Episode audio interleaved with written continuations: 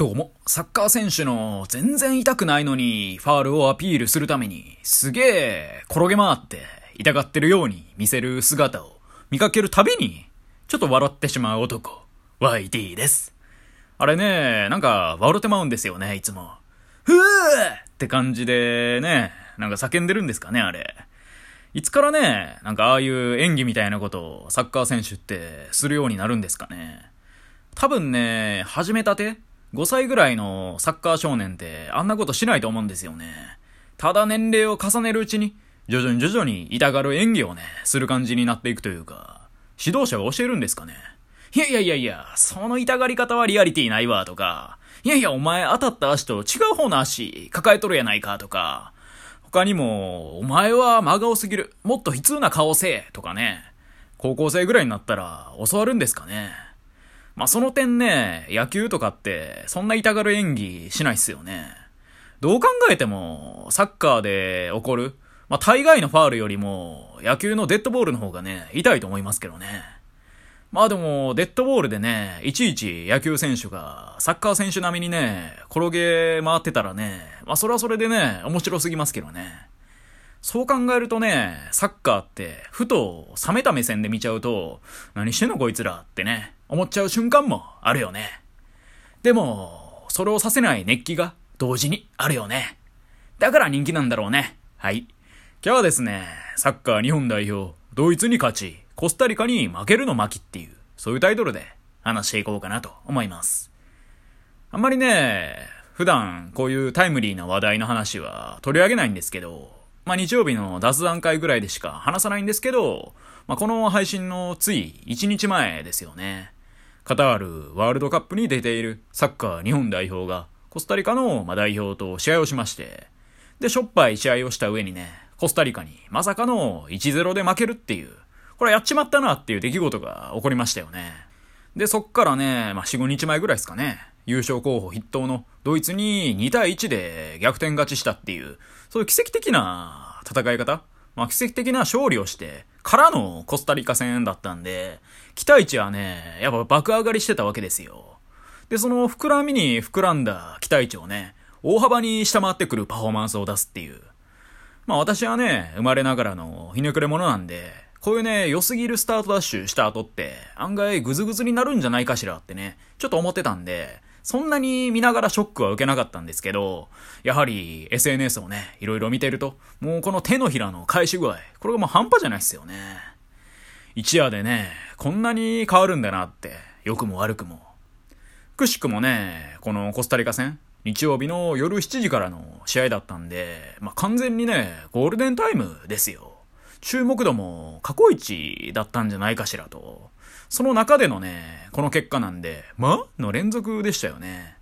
まあ、にしてもサッカーって不思議なスポーツですよね。大体スポーツって国の経済力に依存するというか、やはりお金ある国の方がね、トレーニングとか施設とかクラブチームとかにお金かけれて強くなる感じしますけど、なんかそんなにね、経済力に比例してないのがね、サッカーの面白いところですよね。まあアフリカのチームとかもね、安定して強いですし、で、あとはね、アメリカ、中国、日本。まあ、経済力で言うと、まあ、この3カ国が、まあ、GDP で言うと、まあ、トップ3だと思うんですけど、まあ、どの国もね、全然トップじゃないですもんね。アメリカとかはね、着実に強くなってきてはいますけど、まあ、中国はね、全然ですし、まあ、日本もまだトップとはね、程遠いって感じですよね。なんか世界で一番人気のスポーツであるサッカーでね、こういうことが起きるのって、なんか不思議ですよね。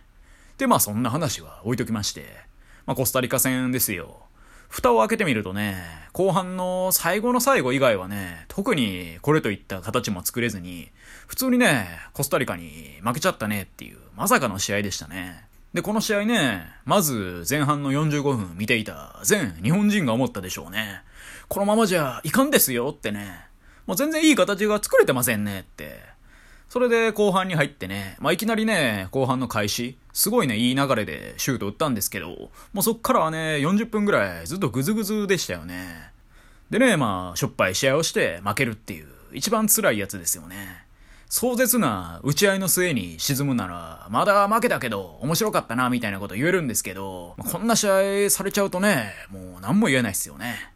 それでね、まあ日本は、グループステージはね、ドイツ、コスタリカ、スペインと一緒で、で、その後ね、ドイツとスペインの試合があったみたいで、で、1対1で引き分けてしまったんですよね。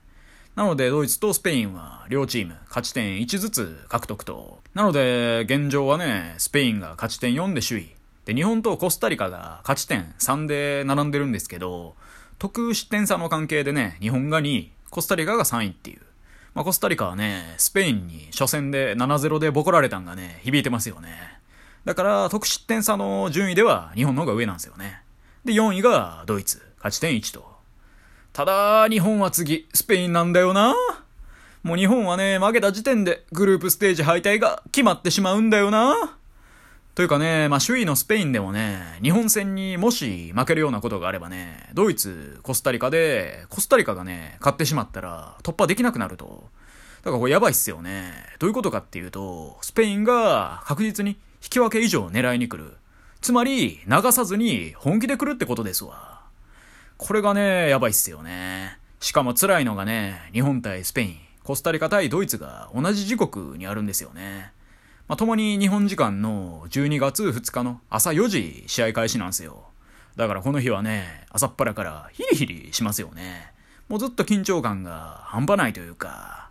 やってくれますよね。まあ、ドイツ戦でね、いきなり勝って、でも、やっぱそんなすんなりいかないよねっていう人生と一緒っすよね。もう一回ね、奇跡を起こさないといけない。もう一回ジャイアントキリングしないといけないと。しかもね、スペインは2021年のオリンピック、まあ、この時は U24 代表ですけど、その時もね、ボコボコにされたね、強強の国ですからね、もう本当にね、困っちゃうよね、と。もう主力が全員ね、カタール、まあ、暑いんでね、クーラーの温度を下げすぎて、風邪でも引いてもらうしかないっすよね。まあでもよくよく考えると思うのは、日本代表って勝ち点 3? まあ今の勝ち点3の状況で2戦目まで終えるってのは想定してたと思うんですよね。まあ、今回はね、なんかわかんないですけど、ドイツに勝ちましたけど、これ負けることはね、絶対事前に想定してたと思うんですよ。それでその次のコスタリカ戦に勝って、で、最終戦に望みをつなげるっていう、そんな考え方もね、絶対あったはずなんですよ、戦前は。というかね、森保監督のメモにはね、そう書いてあったはずなんですよね。まあ、彼がね、試合中によう取ってるメモ、そんな国は絶対書いてあったと。まあ、私 YT の推理によると、森保さんのシナリオメモには、まあ、ドイツには負けちゃうかもしれない。でも、コスタリカには勝って、勝ち点3を掴んで、スペイン戦を迎えようって、そう書いてあったはずですよ。ただね、実際は違いましたよね。なんと1戦目でね、ドイツに勝ったと。だからそのドイツ戦後のメモにはね、ま？って書いて、だからボールペンでね、さっき書いた分、ドイツ戦に負けてもコスタリカ戦で勝って、で、勝ち点3でスペイン戦を迎えようっていう、そのメモに車線をブワーって入れて、俺ドイツに勝っちゃったよ。これコスタリカ戦もいけるんじゃねってね、その下に書き足したと。そしてね、なんと昨日、コスタリカにね、負けてしまったと。またさらにね、森保のペンは走ると。またま？ですよね。ドイツに勝って、コスタリカに負けた。いやいや、待て待て。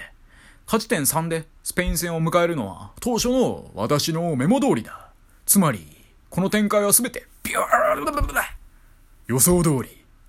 ということでね、まあ、ここまでの展開は、ミスターサプライズ、森保はじめ監督のね、メモ通りに来とるわけなんですよ。だからね、グループステージの最後の一戦、日本対スペイン、12月2日の朝4時開始ですよね。まあ朝めっちゃ早いですけどね、ぜひね、仕事前に見ていきましょう。ちなみにね、私は起きれたら起きようと思いますし、行けたら行こうと思います。どこに？はい。以上、YT でした。今日も聞いてくださり、どうもありがとうございました。